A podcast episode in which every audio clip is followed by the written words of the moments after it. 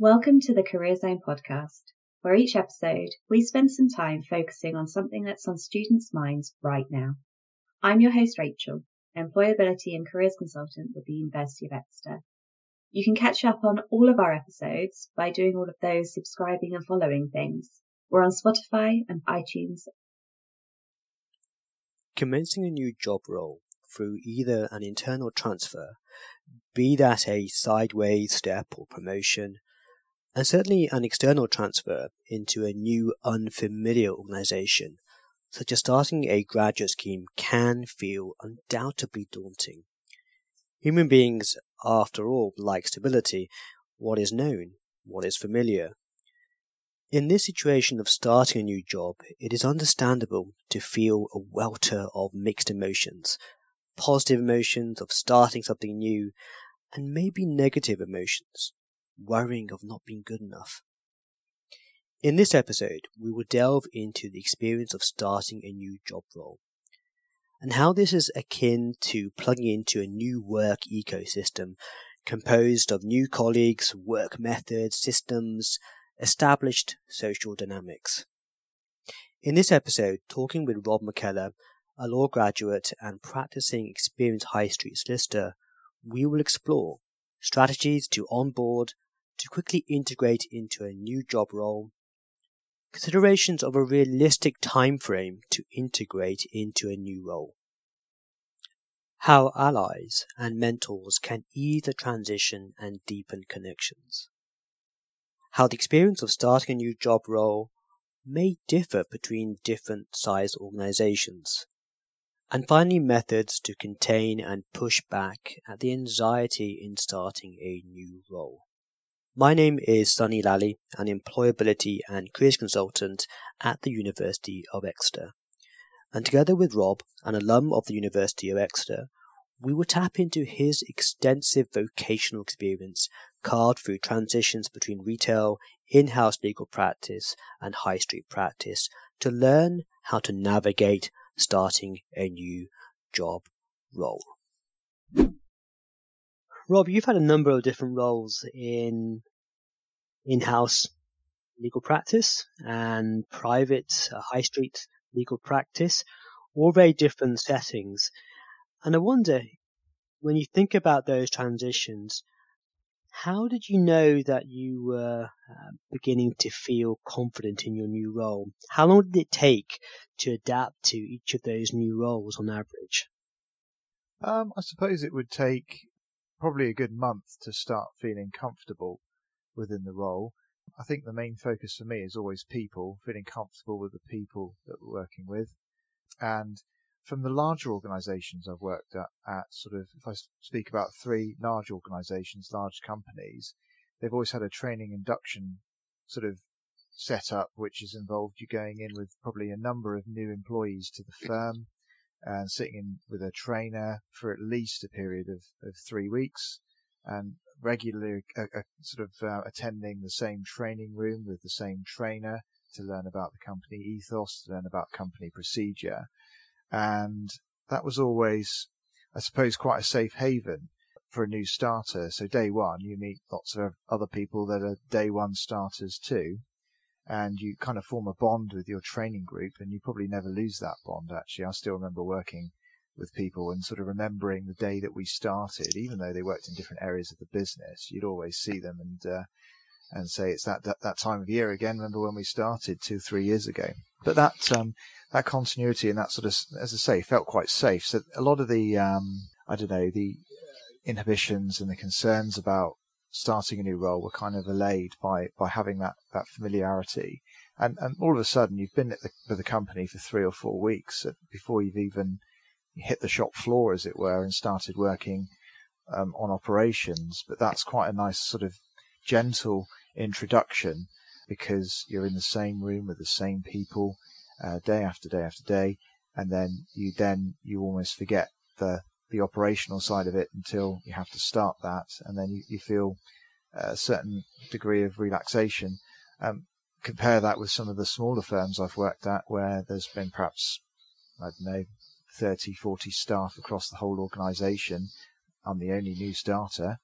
I'm given a desk and uh, then it's up to me to you know for, form the relationships and, and get out there and, and speak to people and you know I've always tried to be as open as possible, try and make those relationships with people, find out who the key people who are going to need to help me in my new role, um, who they're going to be if I've got questions about certain things, whether it's HR and procedure or whether it's anything technical about how case management systems work and, and that sort of thing. Who do I go to? And, and I think you have to be a bit more proactive in those circumstances because there won't be a manual for a trainee like there is at the larger corporation there isn't a training structure like there is at a larger corporation. You have to create that yourself to a large extent by um, asking questions and making sure that um, you know you're asking the right person, and you are left to your own devices to a greater extent. The plus side of that is operationally you're ready to go pretty much from day one because you have to be. You have to you know get on with it, and you learn a lot more from day one than those larger corporations where you're perhaps cooped up in a training room for weeks and weeks, but you don't have that security blanket of having a number of individuals that are in the same training group as you and that sort of thing. I think give me the opportunity now to start a new role, feel a lot more comfortable than I was when I was perhaps in my first role. Uh, my first role in a law firm was very much a case of I don't really know what I'm doing and I need to ask people for advice, but I don't know whether I'm going to be wasting their time was exciting, but it was there were quite a few anxious moments thinking, how am I going to settle in here? And, you know, I was left on my own quite a lot. And I think as you go, if I've given the same circumstances, say 15 years later as I was a few years ago, I approached it quite differently because I was a more confident person and I was able to reflect on previous experiences and, and just um, feel happier to, you know, ask those questions and, and bed myself in more easily. Yeah, so it's really interesting. And if I hear you correctly, that the experience of integrating into a corporate organization, a large organization, is very different, say, from in- integrating into a smaller organization. And if you think about many grad schemes, typically a graduate will be hired with a cohort of fellow new starters, and there is that camaraderie, that social dynamic where you're all on in, a, in that same boat, and there's an equality to that situation that you know generates you know a degree of uh, dynamism and excitement, all within a very much structured, graduated nursery of development. Whereas you know, if you're going into a smaller firm, be it a charity or be it um, you know, an SME, could well be that only new starter in the organization. And that necessitates being intentional, you know, being proactive, as you say, reaching out to, to people to help you to embed and integrate into the organization. And I wonder if we think about those two situations, did you find that feedback was common to both of those situations? Did feedback help? Yeah, I suppose it if I think back to the organisations in the corporate structure, yeah, you'd have feedback. It wasn't immediate, but you'd have feedback. That's the first question you have, isn't it? How am I doing? How, you know, how can I improve? Am I on the right track here? Is this what you'd expect of somebody? And I, I think I remember sort of my first job in a sort of large law firm was quite daunting because you want to know straight away, but you have to be there. I think the first time I got some real meaningful feedback, I'd been there three months. It was sort of probationary review time. And I thought, I think hopefully it'll go okay. And it did. But I, before I had the meeting, I wasn't necessarily 100% sure. So that was quite well structured, but quite a hmm. while before I actually got some feedback that I was able to feel confident about. Apart from that, it's just on the job sort of you think to yourself, well, I've done that okay. You know, you're generating your own feedback to an extent. No one's shouting at me. No one's getting me into a room, giving me a, a dressing down. So I must be doing okay.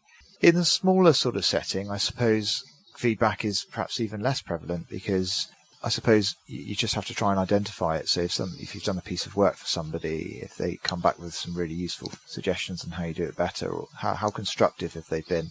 Hmm. And some of the smaller organisations I've worked at, you know, they haven't been quite as constructive, you know, hmm. because of sometimes the, the, the way it's set up, the fact that they probably haven't had training on how to give feedback, so it can be quite negative, and you know, but the plus point with that is, if it's quite negative, it tends to hit home quite quite nicely, and uh, you probably learn from your mistakes quite quickly. Um, the thing in law with, with anything is that if you're working for somebody, the tactic was always to go and speak to about four or five people that had worked or continued to work for that person, find out what they want from the person that's supporting them, even put a few bits of work under, you know, that you've drafted under their, their eyes to say, well, would such and such be happy with that? And then when you produce a piece of work, it's almost gone through a few different peer checks and the finished article is a lot better. But feedback, it's more structured in a corporate environment, but perhaps longer to wait for the sort of full, meaningful bit of feedback that I was, was hoping for.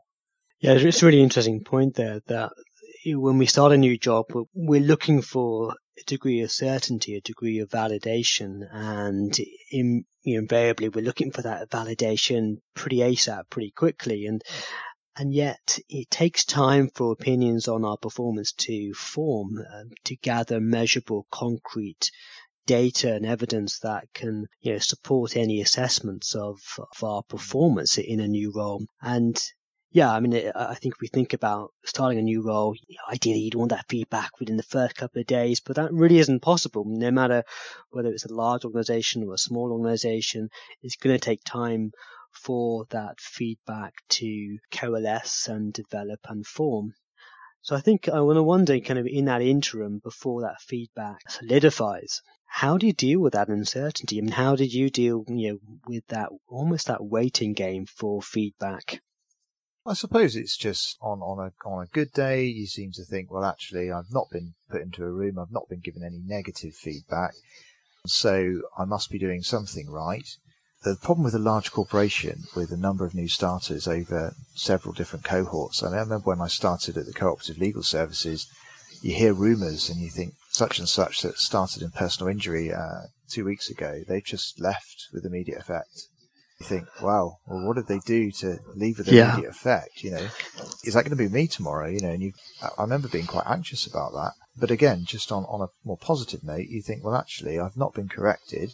You can always you know, the other option is to, to ask for feedback. If you ask somebody that you trust and that, you know, is your line manager, you can just say, generally, how, how am I doing? You know, what's your opinion of how I'm doing? I know it's early days, but, and generally, good managers will be aware that those fears will be there and will will sort of give you a sort of reassuring pat on the shoulder and say, just keep doing what you're doing. It's early days. Just, you know, you seem to be doing okay. Just focus on, on the key elements that make you successful in this role and that sort of reassures you. But it is quite an, uh, an anxious period of time.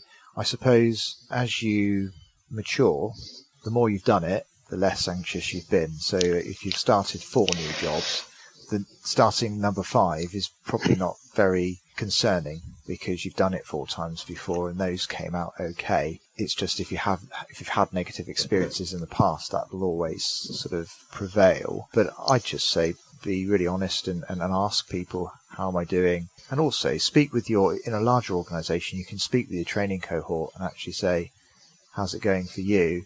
And in larger organizations, I've always had that to be able to say, well, how's everyone else doing? And you can then judge yourself against them. And if they've not had any feedback either, then you're, you're on the same level as them. If they've all had negative feedback and you've not had any, then you can consider yourself that you're probably doing all right. So I think asking your, your fellow trainees, as it were, is very helpful.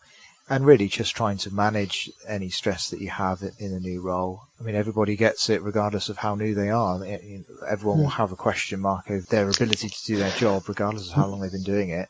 And that's quite a healthy thing as long as it doesn't take over. Questioning one's abilities is quite uh, a good quality to have to, you know, discourage complacency and to, to, to remove sloppiness. So it's just, you don't want it to be detrimental to performance. So I suppose just trying to keep those fears in check, but, but also just trying to reassure yourself that, uh, that, that things are going okay and ask for feedback if, if you're unsure.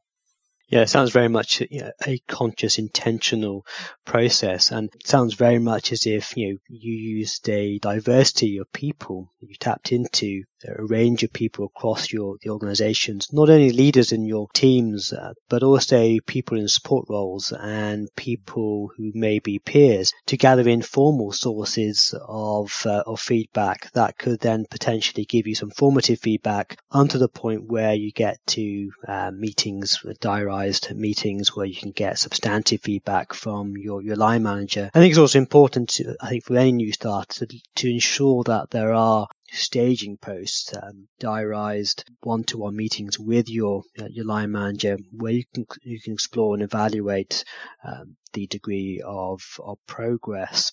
And I'd love to hear more about how you coped with the actual stresses. And I wonder whether you were able to deploy and tap into resources outside of work to help you to, to push back against some of those stresses in a new job role. I suppose earlier on in my career, I, I, didn't really have many other coping strategies. You know, relaxation and, and detaching yourself from work is obviously very important to try and establish a balance. Um, so I'd always encourage that.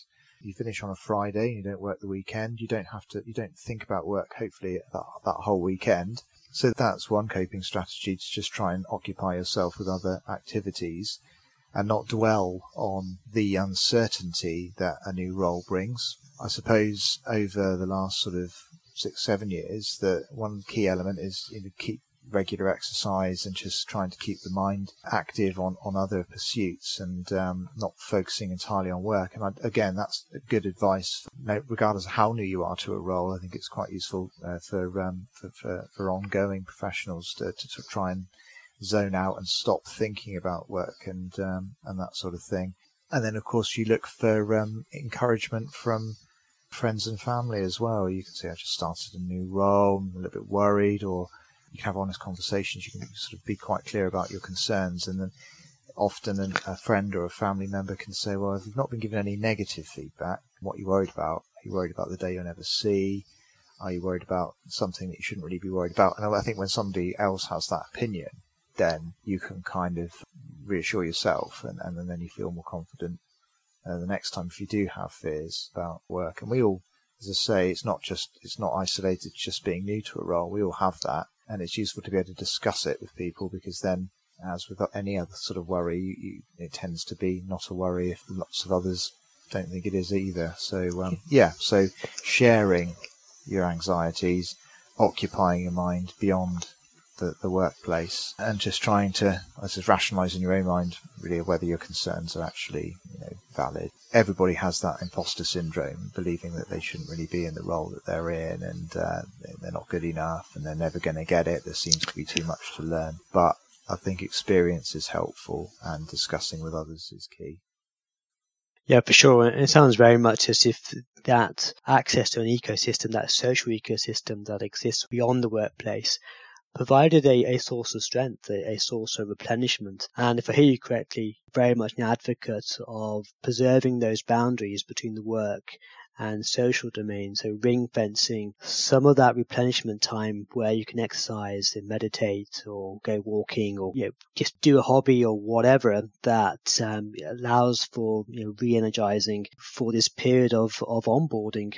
So coming to the end of our episode where we've looked at the the process of onboarding, of integrating into a new job role, be that as an external hire or as an internal promotion. We've examined some strategies that um, very much look at the, the power of networking and certainly I recommend our listeners to check in on the power of mentoring episode where we looked at how mentoring can help integrate us into new job roles.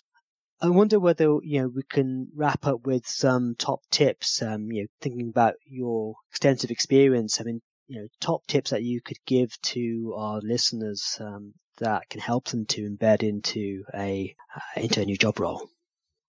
I think just make sure you're developing as many relationships within the workplace as possible with people that clearly know how to do the role.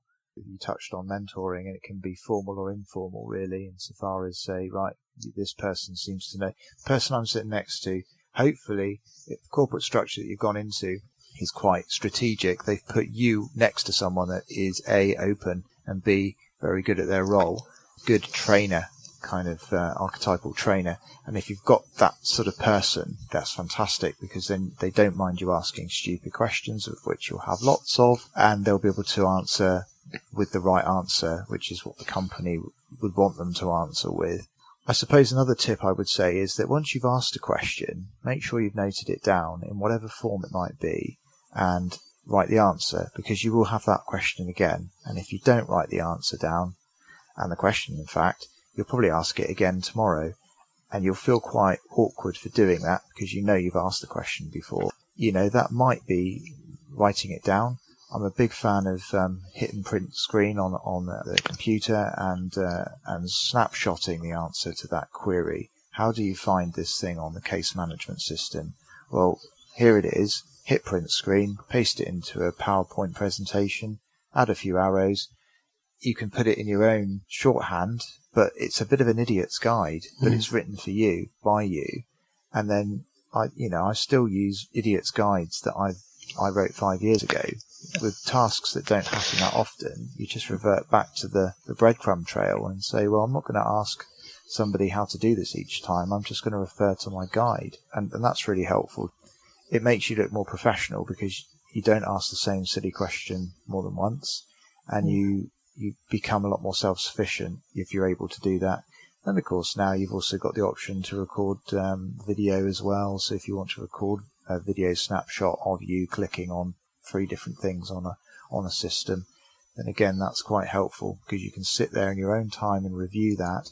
And repetition is often a, you know, one of the best ways of learning something, especially if it's complex.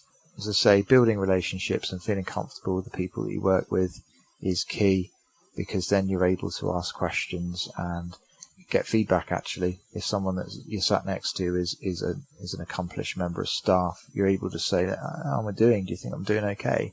And then they can give you that feedback that perhaps you're waiting for from a more structured meeting um, maybe months or weeks down the line and then just trying to remain positive at all times as well just make sure that you are you know not looking at things in a negative way and, and progressing that way I think just maintaining those work relationships so that you feel like mm. you know you can have the feedback and you can be uh, comfortable. Great tips. I mean, um, and really practical strategies that um, can help us to thrive in, in any new job role. I love how you observe the necessity of taking ownership of one's own onboarding. I think there's always temptation to say, actually, you know, this is the company, the the organization, the employer's responsibility to onboard, to upskill and train me and to embed me within a new company. But in actuality, it's a, it's a two-way process that, that we ourselves, when we embark upon a new role, should take ownership of, of our own um, integration. And you know really love the suggestion of you know, taking videos and uh, screenshots and uh, collating them into a scrapbook, you know, using something like OneNote or Microsoft Word or Google Docs or PowerPoint, some facility to capture all of those those ideas and collate them and then classify them, to tag them with labels and you'll find that's a, valuable resource that, uh, you, as I say, uh, we can use um, in many years henceforth um, when we've further progressed and deepened our integration into that job role.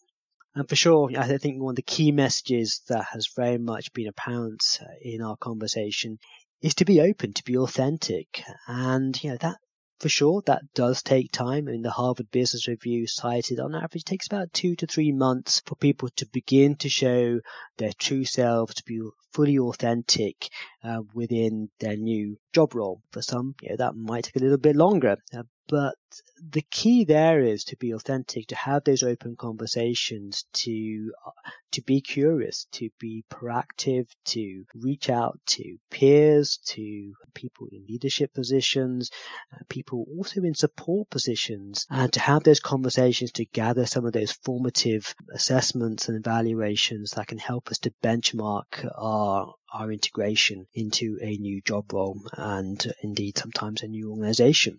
So there we are, a survey of strategies to help onboarding into new job roles.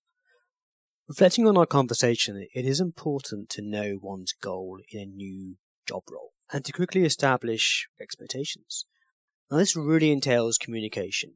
You're asking questions for clarity and collaboration with one's new line manager to formulate smart plans. The key message here very much is the necessity for clarity and that it is okay to intentionally seek answers.